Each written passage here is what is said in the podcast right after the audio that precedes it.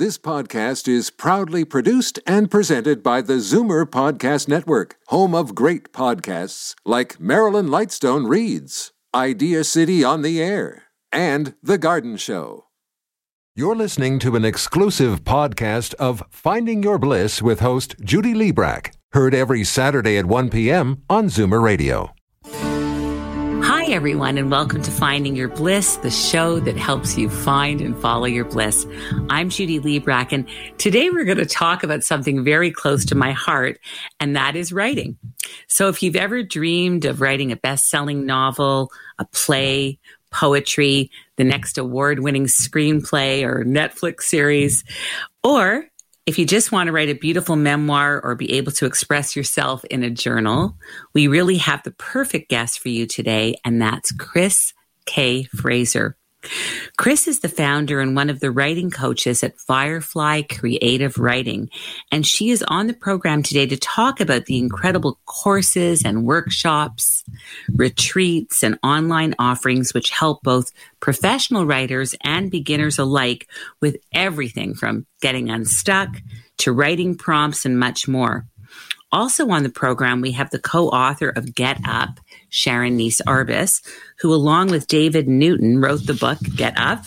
And it's a collection of short stories and emotional lessons, functional exercises, and mentor memos to help us all get up and thrive. She will also talk about her first book, me and my so-called friends. But first, let me tell you a little bit more about Chris Kay Fraser. So Chris is a writing coach and founder of Firefly Creative Writing, which is a small business whose mission is to help people reconnect to the joy and the power of writing. She holds a BA in history and an MEd in adult education and community development. She has devoted her life to walking with others to the authentic, raw, and delightful places that words can reach. She lives in Toronto with her partner Ian, her dog Marshall, and many books. And a little more about Firefly. It is a small but mighty team of writing coaches and support staff. They're based in Toronto, but they are available internationally to help writers melt their blocks, understand their unique, perfect processes, and pull their dreams down onto the page. Chris, so delighted to have you here. Welcome to Finding Your Bliss. Thank you, Judy. That is such a beautiful introduction. Thank you so much for inviting me on and for saying all those wonderful things. I'm all aglow and ready to go. I'm so happy. Well, it's all so true. And I have to just let our listeners know that I took some writing workshops at Firefly Creative Writing a couple of years back when I was quite honestly feeling pretty rusty as a writer. And I began taking workshops at Firefly just sort of helped me become a little more confident with my writing, which really blossomed into me writing these bliss minutes on Instagram. As you all know, at the bliss minute is my page, which basically uh, metamorphosized, if that's the right word, into an online magazine, findingyourbliss.com, and ultimately to creating this show, Finding Your Bliss on Zoomer Radio. So, Chris, I really have to thank you and your team because this really, honestly, all began when I started taking writing classes that I absolutely loved with you guys all at Firefly. So, thank you. That's such a phenomenal story, Judy. Thank you. It feels like we get to witness so many acorns going into the ground at Firefly. And then sometimes we're like, oh, that's the oak tree that grew out of it. And here we are at the oak tree today. I'm really grateful for that. Thank you so much. I know that Firefly Creative Writing was your brainchild. Can you tell us what inspired you to create Firefly and really how it all evolved and came to be? Mm, yes, I would love to. The creation story there's a lot of ways to to trace back where this all began, but I think that high school English class is a good place to start. I was one of those kids that always wanted to be writing, to be taking pictures, to be drawing, all of this creative stuff.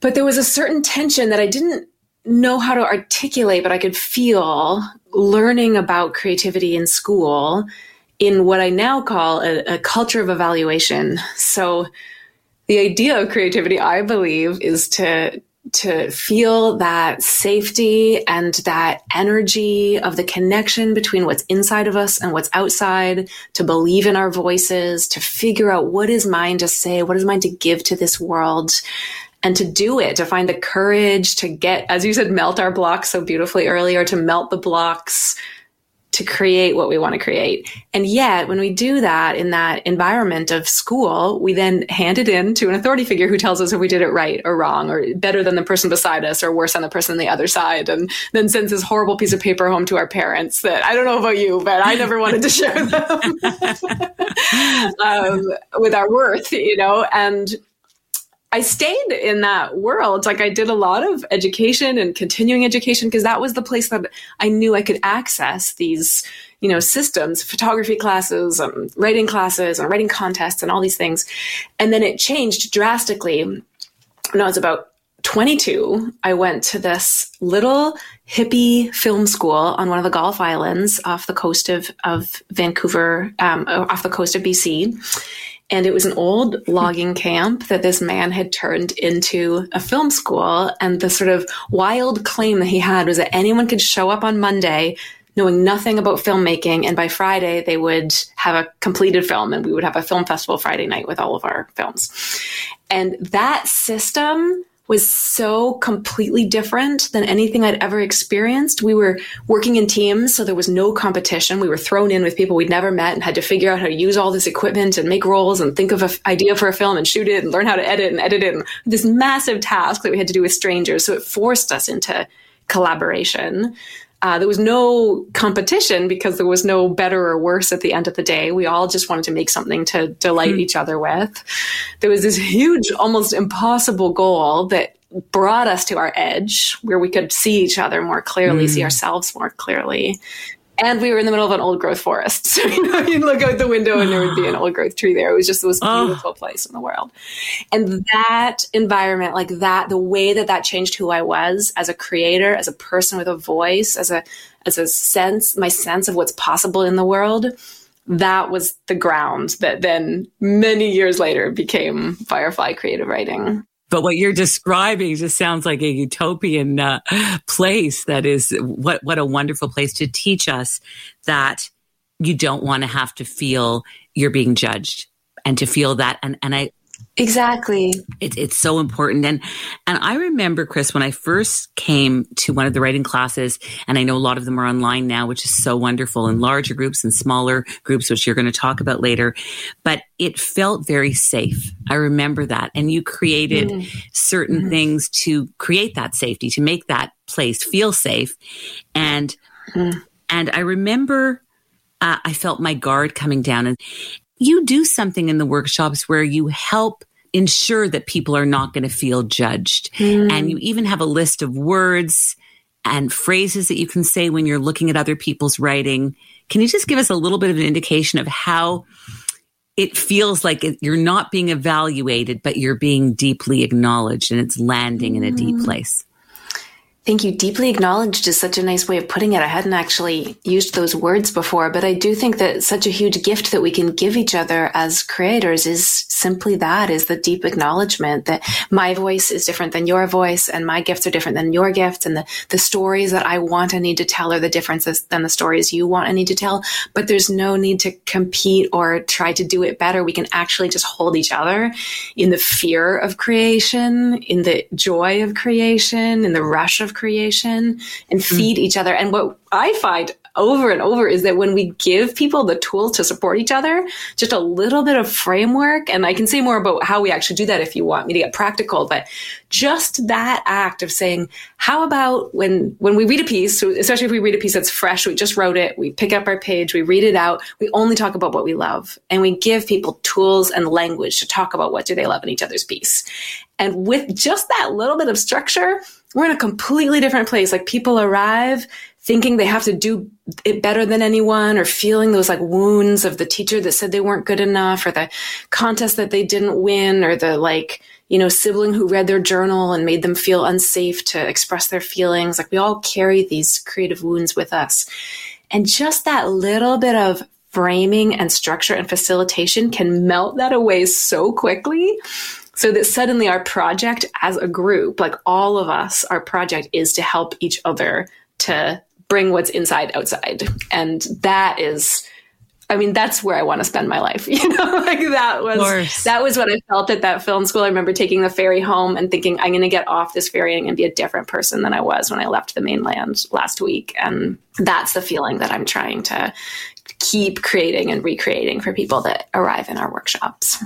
The other thing that's so cool about what you're saying, and I remember this, uh, that you've sort of jogged my memory, is that there's also power in the group. Yeah. So sometimes someone that you never would expect will say something and will add something. And that often, I'm a life coach, so that will happen in a mastermind class or in a group coaching session where you might ask a question like, I don't know how to deal with this. And you might get an answer from someone that just is so out there that you never would have thought of before. And just go, wow, that just did it. So it's, it's not only the coach who's leading the class, but it's the group itself that can be so helpful in, in the, in the writing process. Yeah, exactly. A hundred percent. I think the more that we can co-create the experience so that everyone in the room is holding a piece of it and is bringing themselves to this project of creating a, a foundation of belonging and safety and ease for each other, the further that we can go together. It's never about the teacher at the front of the room telling everyone what to do because no one knows how to be be creative. I can't possibly tell someone else how they should or shouldn't tell their life story,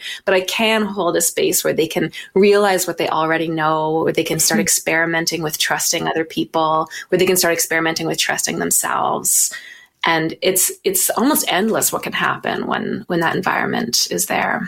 I remember you had these delicious writing prompts that were on little pieces of paper like fortune like the little papers inside a fortune cookie in a pretty little bowl. And and i mean online i know you do this in other ways but can you tell us a little bit about the writing prompts? Because they would be hugely helpful when you were feeling stuck or you'd be walking into class thinking i'm i'm not ready.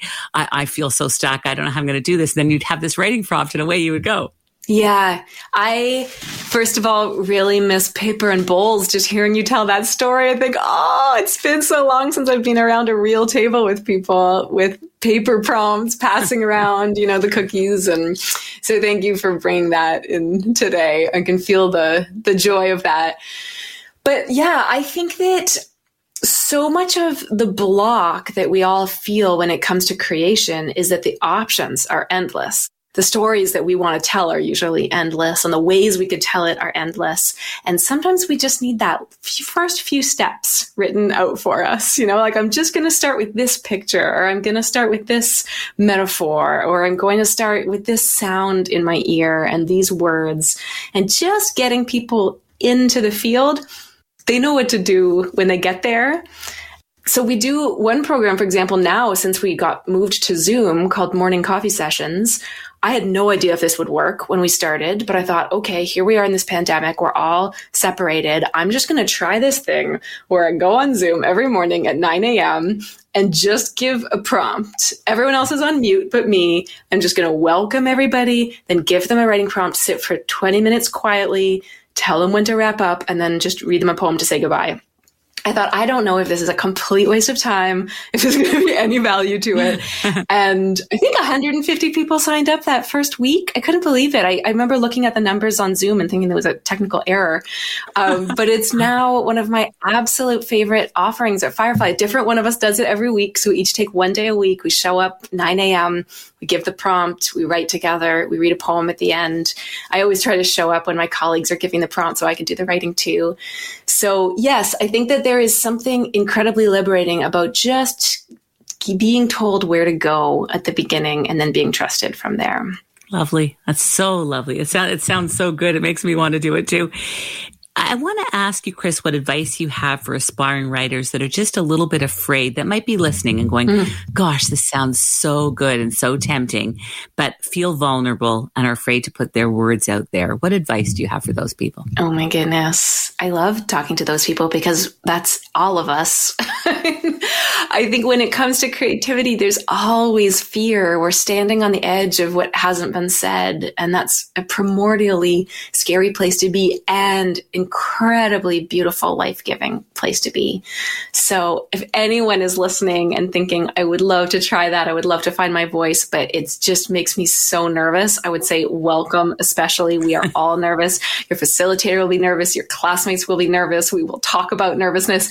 We often talk about how the act of writing, and especially of doing it with a new group of people you've never met, can grow this like garden of insecurities around us and that that is completely normal especially in the first class or two we will be standing in the garden of insecurities and yet we will try to resist rolling around or making flower crowns or believing making bouquets and looking at them. Just know it's there. It's completely normal. But our job as creators is to stand at the center of our own work and to just keep taking one step after another from there. And it doesn't matter if we're nervous. We can keep moving anyway.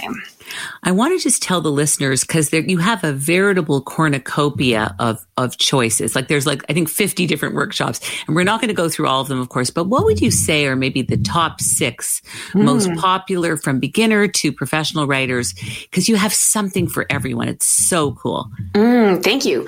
Um, well, I think for beginners, we started a new class when we moved into our studio in the Danforth called Begin Here. Because originally people were finding us when they were googling creative writing workshop. They knew they wanted something like this.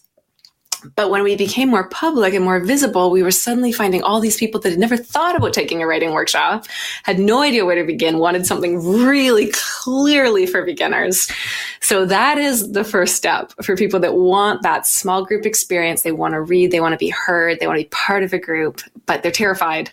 Begin here. There's no homework, short sessions. We only meet five times. It's all absolutely based on I have no idea what to do and I don't even know what I'm doing here. um, then there's a few other classes. I'll keep your pen moving and the life stories workshop that work for beginners. But then we get into the genre classes where the, the writing is about a specific type of writing. Uh, there's a class for speculative fiction. There's a class for short fiction. There's a class for memoir. Um, there's a novel writing class that we just started this fall that we're really excited about for people that want to get started on novel writing. Hmm. And then we have a bunch of classes that are for people who are working on big projects. So I'm halfway through my memoir and I'm stuck, or I have this idea for a short story collection, but I haven't gotten past the first one. People that have a lot of momentum and vision, but need the accountability, community, process, deadlines, encouragement. Um, so we have a class called Rising Tides, one called Deeper Waters, and one called The Big One. That's our big, that's nine months long. Um, for people that are really right in the middle of something and know where they want to go but need help to get there.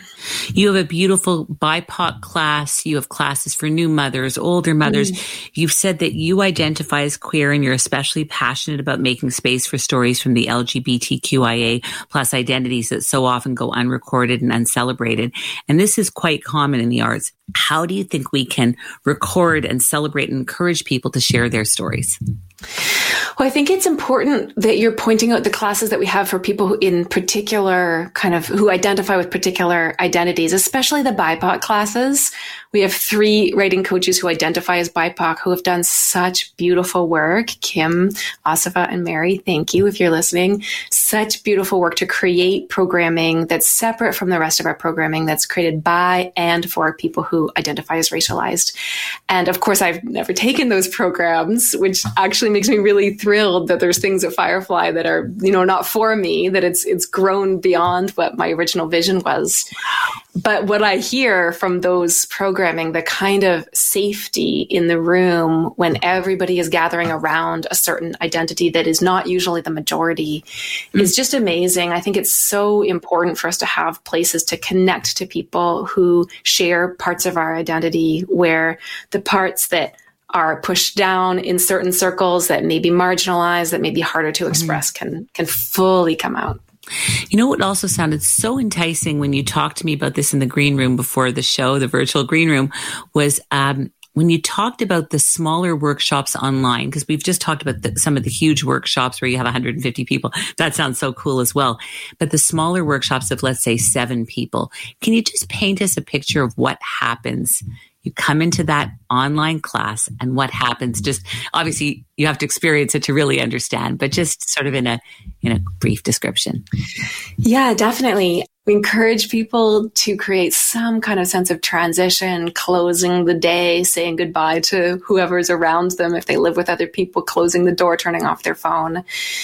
And then when we gather, the first class is really focused on creating connection and safety and belonging is what we're ultimately mm-hmm. trying to create in those moments. So talking through ground rules, really taking the time to hear what each person in the room needs in order to feel safe, whether that's, I can't actually sit for two hours. So you know, I, I need you to be okay if I get up and walk around in the middle of class or, or whether that's there's a certain topic that I'm going to need a, a, content warning if you're going to write about this certain thing because it's really hard for me to hear stories about that.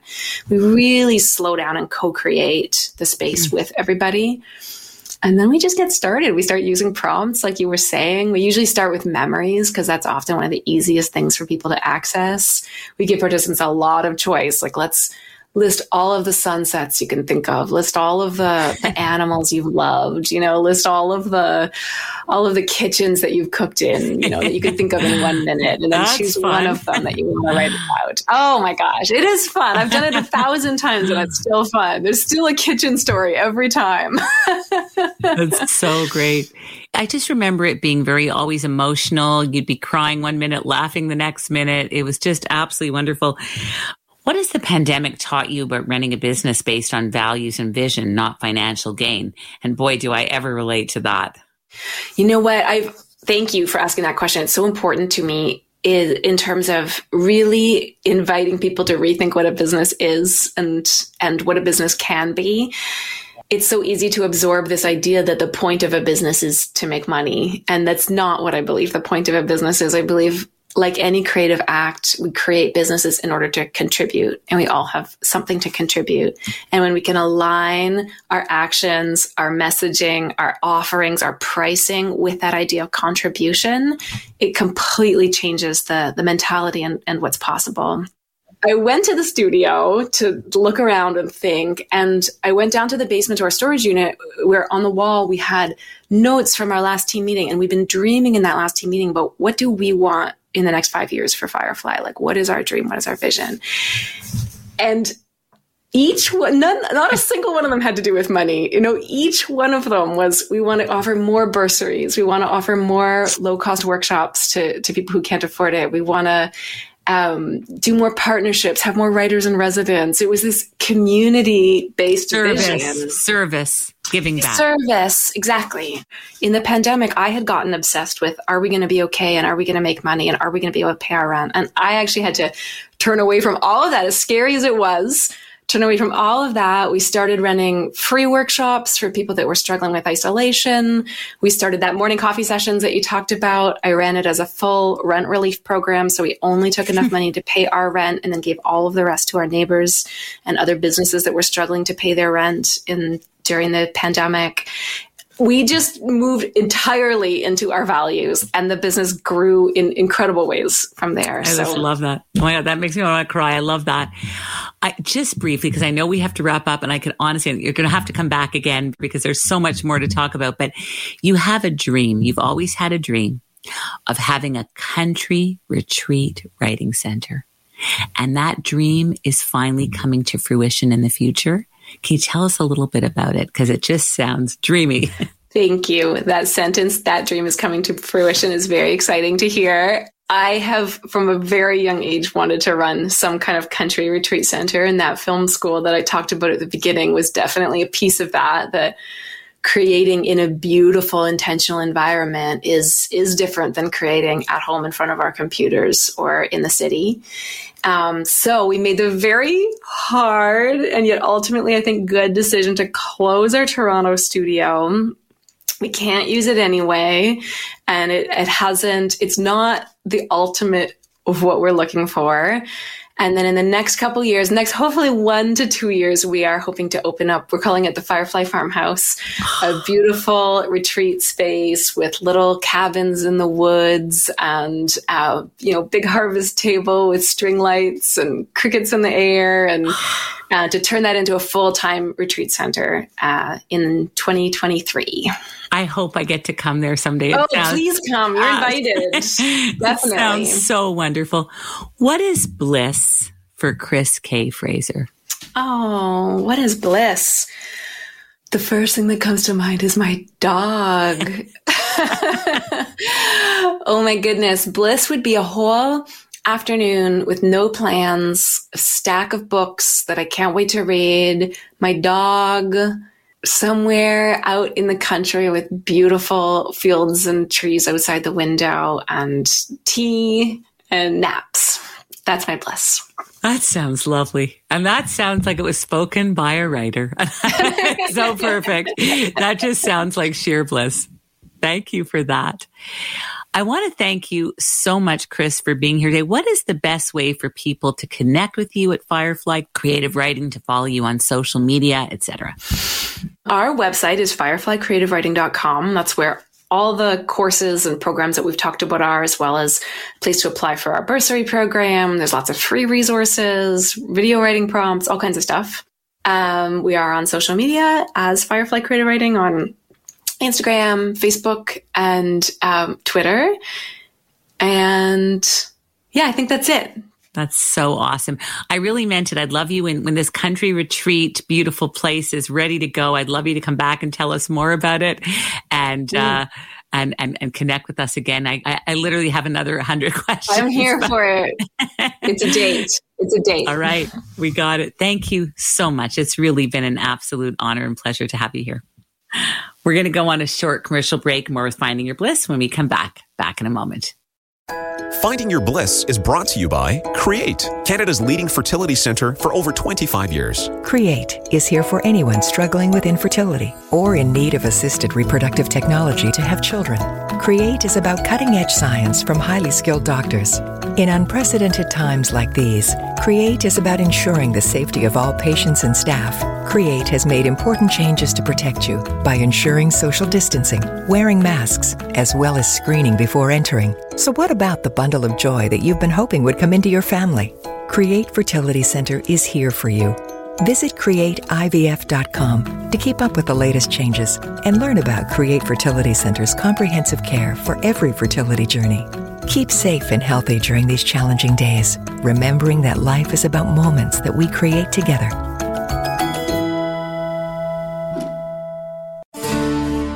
We are back, and this is Finding Your Bliss on Zoomer Radio, AM 740, FM 96.7. And we're joined by our next guest, author Sharon Neese Arbus. After working as a copywriter in the advertising industry, as Sharon describes it, she decided it was time for a particular story to leave her mind and land instead on the blank pages in front of her. The result was her debut novel, Me and My So-Called Friends, which was written over a nine month period in a local Toronto coffee shop. A favorite among the middle school crowd, including the parental units as well, the book stirred up so many crucial conversations, which led to her producing a teacher's manual called Brave the Waves, a program for building resiliency. Get Up is Sharon's second book, and it contains a collection of short stories that explore unforgettable life lessons, and each tale is perfectly paired by a physical exercise followed by a few words of advice from a collection of mentors that have really made an impact on our world. She also writes blogs and self care tips and insanely simple recipes and so much more.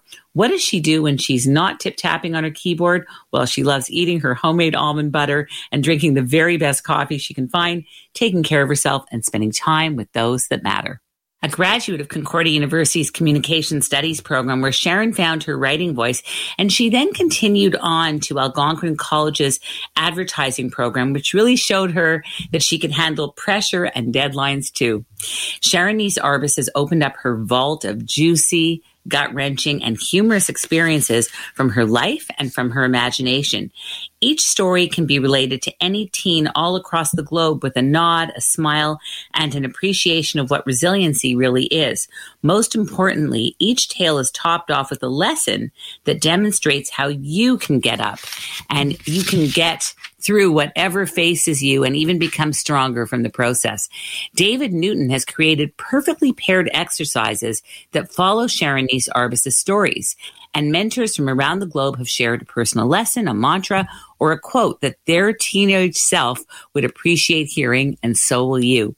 Each chapter also has a special space to reflect and connect to one's own thoughts. Get Up was created especially for all human beings, recommended for ages 11 and up. So 11 to 100, I like to call this book. It, really is fabulous for everyone. Sharon was born in Montreal and is presently living in Toronto with her husband, Gordy, and their three children, Josh, Adam, and Olivia. Sharon, welcome back to Finding Your Bliss and congrats on this wonderful new book, Get Up, your second book. Thank you. I'm really excited to be here today. I know that Get Up was really your brainchild. What motivated and inspired you to write this new book, Get Up, which I absolutely devoured in one sitting? It's so that glad. kind of. Thank you. And I have to say, it really wasn't my brainchild. So what happened was um, Lisa Borden from Borden Communications um, was a huge fan of my first book, Me and My So-Called Friends. And we were talking one day and I said, you know, I really love reaching out to this demographic of middle school kids because there are, there's so much change. Like when you graduate from like grade six or grade five and you go to, to grade eight, I mean, from that time, your body's changing, the academics is really hard, your you know, social calendar is filled, extracurriculars, responsibilities. There's just so much happening and so many questions. It's, a, it's an exciting time, but also a very challenging and scary time too. So I like to write to them to let them know that you're going to be okay. So, because of my desire to write to this demographic, she decided, or she came up with the idea of why don't you write a second book? And why don't you write it with David Newton? Because he would like to, you know, reach to that demographic too. And we didn't know where this book was going. And I'll tell you one thing from the day we started to the day we ended, the direction of our progress was not linear. at all. And if anyone tells you that writing a book is linear, is lying. they went in this direction and that direction. And the beauty of the three of us work together was that we were accepting of our flaws and, you know, welcoming our strengths. And we just dealt with every hurdle that came to us and questioned it and worked with it. And it was a great journey. Isn't that fun? That's so great. It's not just the end result, but the actual journey was a wonderful process for you. So this collaboration was very special with Lisa Borden and David Newton. And the book was also published by Lisa Borden. So congrats to all of you. Thank you. And what has been the reaction so far, Sharon, to the book? And what would you like to see happen? Well, I really want to see families reading it together. Um, because, you know, one of the amazing parts of the book, and, and you're a part of it, is that we asked over 60 people who are of the older generation, who have wisdom, who have experience, who have been through it all, um, to answer the question, what would you say to your teenage self? And when you read the stories with your child or anyone who's younger, um, doesn't have to be your child, it can be a friend or a relative. You have different perspectives, and it just it begins a great conversation. So I what I want are families and people of all ages to read together. And what have people been saying? They say it's relatable. Um, they can really, you know, hear my voice when I'm just like writing a story. Um, they just they get it. And what's really amazing is everybody has their favorite chapter. So, you know, there are 30 chapters in there, and my goal is for one of them to be relatable to somebody. So, but I have to say, I do have a favorite chapter. Do you want to know what it is? Yes, of course. it's chapter 11, and it deals with mood swinging. And, you know, it tells a story of when I worked in a drugstore and I had my period. And at the time, my mood was off. Just didn't want to be around me at the time. But I had a great boss. And she said, it was the 80s. She said to all the girls who worked in cosmetics, you have your period, go to the closet. The closet was a room that you organized hair color. And you got to still do your job, but you were alone. And I just really appreciated that because nice. I took that knowledge with me with my daughter. She'll kill me. but you know, when she has her period, go to your room, close the door, and deal with it. It's okay. Here's your chocolate.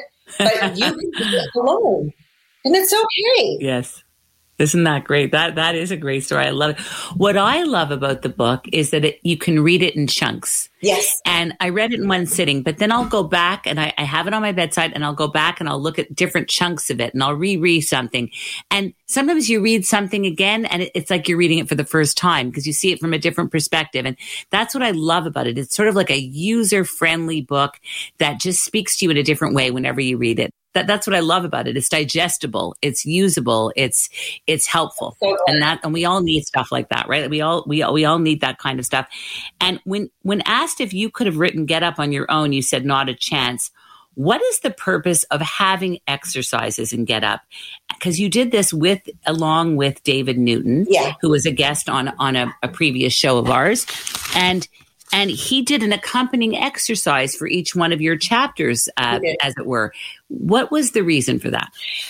You know, when you're you're full of sadness, anger, happiness, whatever emotion, it makes you want to get up and move, or it also makes you want to get up and breathe, and maybe do some meditation, or just some stillness and some visualization so they're not all like get up and run around the corner. Like they're not all like that. They uh-huh. he paired them like perfectly to go with the story. So it makes the story also even more meaningful too. That's great. You met him over a flip phone at an exercise class many years it's ago at Mayfair. Really what happened? A flip phone? I haven't heard that word in so long. I know it was so long ago. So I used to be a member of Mayfair. I loved taking his spinning classes. And those were the days where everyone had a flip phone. There was there was no uh, social media just a flip phone. So I'm not really great with technology. Not much has changed actually. So I didn't know how to turn off my phone and it was beeping and I was in this class and he just said, what is that noise? Somebody make it stop. And I'm like. I was so embarrassed. So when I re met him again in Lisa's office, I was like, remember me with the annoying phone? me. I don't remember, but sounds like me. Okay. Therein began the beginning of a wonderful working relationship. That's such a great story. Who knew? Who knew? Exactly, exactly. That, that, those are the best stories of all. You love blogging and sharing self care tips, and your website. Really, I mentioned this before, but it's a wonderful place to roam and spend some time with a myriad of all the wonderful things that you're creating. Tell me what you love about blogging. Um, it's a very easy way to just set free on my keyboard. Um, like I, I also do about twice a month really, really, really easy recipes because, you know, let's face it, I am not a cook. You know, I've managed, I mean, all my three kids are in university right now, and they, I think I did a pretty good job. They all kind of grew to a nice height and they all nice and healthy. but like, mm-hmm. it, you know, am I, you know, a culinary expert? No way. But I'm always looking for fast, easy, nutritious, tasty recipes that I want to share. I love finding products that I think that the world should know about, and I don't get paid for them. Um, I just love to sharing new exercises, different tips, experience I've been on um, during COVID when we were, you know, really secluded and we couldn't go out only for emergencies. I started getting creative. Like, what can I do at home that's kind of fun and challenging? So I started like making Reese Witherspoon's green smoothie just because. And I wanted to know how I felt afterwards. Well, what are some of the ingredients in Reese Witherspoon's green smoothie? I have to be honest with you, it wasn't that great. She oh. loved it. Like, this is the best thing. I'm like, are you kidding me? So I, I did write about it and I really didn't like it. But it had like romaine lettuce in it and just different. I tried it because I wanted to see will I feel different after five days, and I didn't. But it was a fun experiment because I was controlling. You know, I was doing what I could while we were in quarantine. Of course, and you tried tried to find the positive and make good things. Try happen. to find the positive. Exactly. So, Sharon, as you've just heard on this show, we had on um, Chris from Firefly Books and Yeah. talking all about the wonderful writing work, everything from, you know, be- beginner writers to advanced writers to the group writing classes. So fabulous. And really, I know you as a writer. That's how we first met. When did you first know that you wanted to be a writer? That's an excellent question. Um, I think it goes back to my days at Concordia, where I took a script writing course and I had no idea what I was getting myself into. And then it just happened naturally. So my teacher, Michael Donovan, said, You've really got something here. And I just went with it. And I also really loved capturing people's attention with words. Like I can't sing or dance, but I can write. And if I can write something that makes people go, wow, that's really cool. And almost like it gets, it's very exciting. So I had a very short stint in the advertising industry. Um, and it just, the environment really wasn't for me. So after I had Josh, I still wanted to write. So I began to write my first book when he was in preschool, actually. I would drop him off at Holy Blossom Wow. And I go into the village and I actually go to the second cup and I would sit for two or three hours Wow. and I'd write. And it was great. And, and the product of that was me and my so-called friends. Uh-huh. which is a wonderful book. Tell us about your first book because I remember really loving it, and I can picture it. It has a black cover. I have it somewhere in my library here, and it, it's a wonderful book, still available everywhere. Me and my so-called friends. Tell us about that book. It's about a 15 year old girl who goes through a challenging year with friends and school and goals and how she gets through it. So great, and it became more. The, the book, me and my so-called friends, actually became a springboard for creating Brave the Waves, which is a program that builds resiliency. So I worked with a um, Ontario certified teacher because I'm not a teacher, um, but we worked together and she created Brave the Waves, which is 10 lessons that pull out themes from the book. And some are, most of them are hands on lessons. That's so cool. I, I love that you experienced so many different writing jobs that really brought you to where you are now and how all of these different threads have come together. I also love your take on motivation versus discipline. Can you tell us more about that concept? Well, I believe that there are two very, very different words. Um, for example, exercise. People would say, I'm just not motivated to exercise. Like, in my mind, it's all about discipline. Like, if you made a commitment to yourself that you're going to exercise three times a week, you mark it in your calendar like an appointment. It's for you, it's self care. And even if you don't want to do it, I promise you, after you exercise, you won't regret it. Just even for half an hour, right. just to do something. And that is discipline in your mind. Yes, that's so smart. I'll tell you something interesting, Sharon. As as you, uh, some of our listeners know, I had a, an accident recently on my hand, and I'm going to be dealing with it for about a year. Won't go into the whole thing, but surgery, all kinds of stuff, and so I can't do regular exercise. And I've even been, it's even been suggested that I knock, walk outside right now because if I fall, it could not be a good situation. So what I've been doing is wearing this Fitbit and I've been walking 10,000 steps a day in my house. And I just walk around and around and around while I'm working, while I'm on the phone, whatever I'm doing, listening to music, listening to a podcast. And I, and I do 10,000 steps. You've actually been one of the motivators to me of, of how to stay on track. Cause I, I think you wrote about that in our magazine and I've seen you write about this, you know, on your Instagram and in your, in your social media. So it, it's, it actually has really resonated. We have a few things in common. Our sons are very good friends. Yeah. You- You're a coffee lover and I love coffee too. And you said somewhere that you drink the best coffee you can find. Can you tell us, tell us more about your love of coffee? I stick with the same one all the time. Okay, so I love Kicking Horse. Mm. I uh, Grizzly Claw, I think, and I've just discovered Del Mello, um, Dead Man Walking. Ooh. Really weird name, but somebody introduced me, and it is delicious. I just love coffee. And it was one of my silver linings where I used to wake up every morning during the the deep, you know, time of the pandemic when we were really um, closed off and like get to have my coffee in the morning try to really appreciate it. And I still have. I mean, we're you know we're in stage four right now.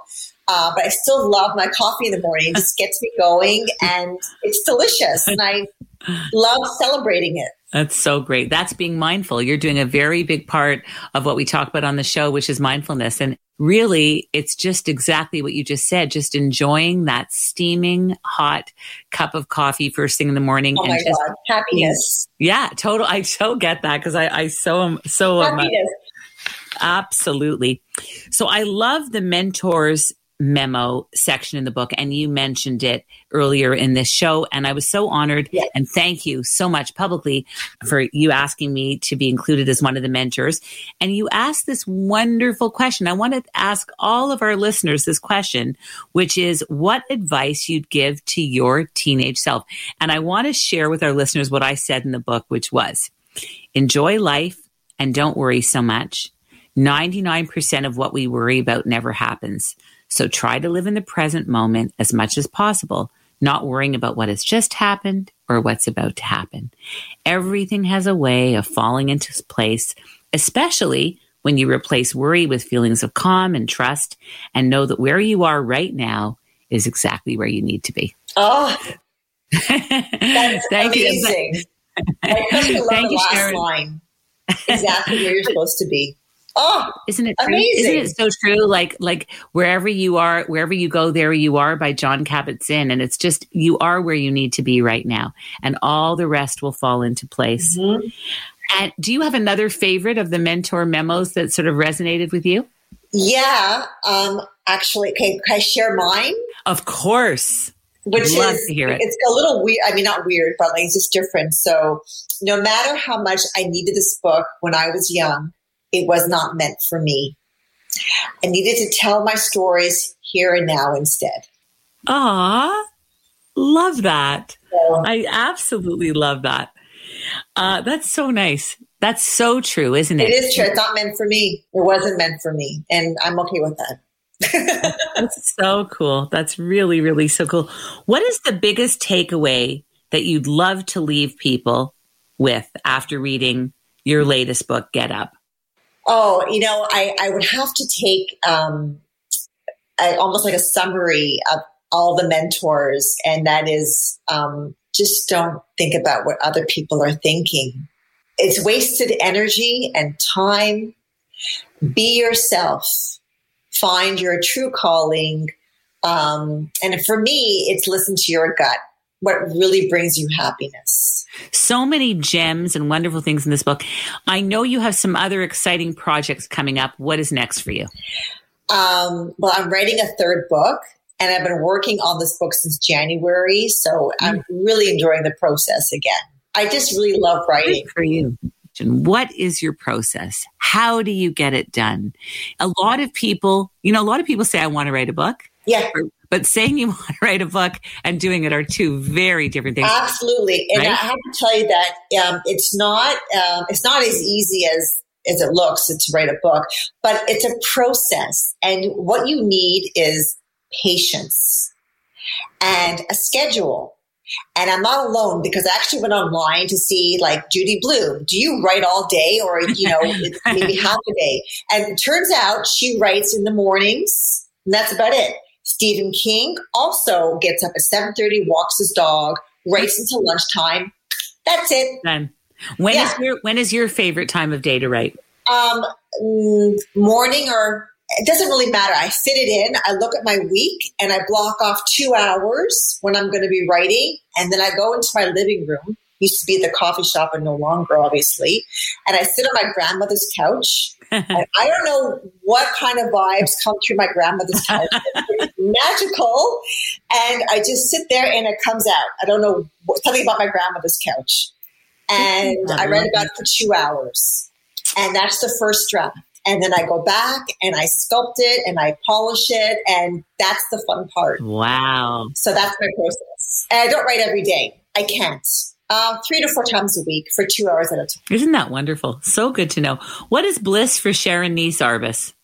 Oh, my family, coffee, sweating, exercise. I love sweating. I just, it's just so therapeutic and detoxifying. And and talk talking to great people like you, being around great people. kind people, good listeners. That's that's bliss for me. Thank you, Sharon. I think that's bliss for me too. And it's so nice. It's so nice to have you here. It's so nice to have had this one on one time. Me too. I'm going to invite you back now for when the third Yay! book is ready. Let's do it again. And I'm okay. so excited now because it, it's, it sounds so fantastic. What is the best way for people to contact you and connect with you on social media?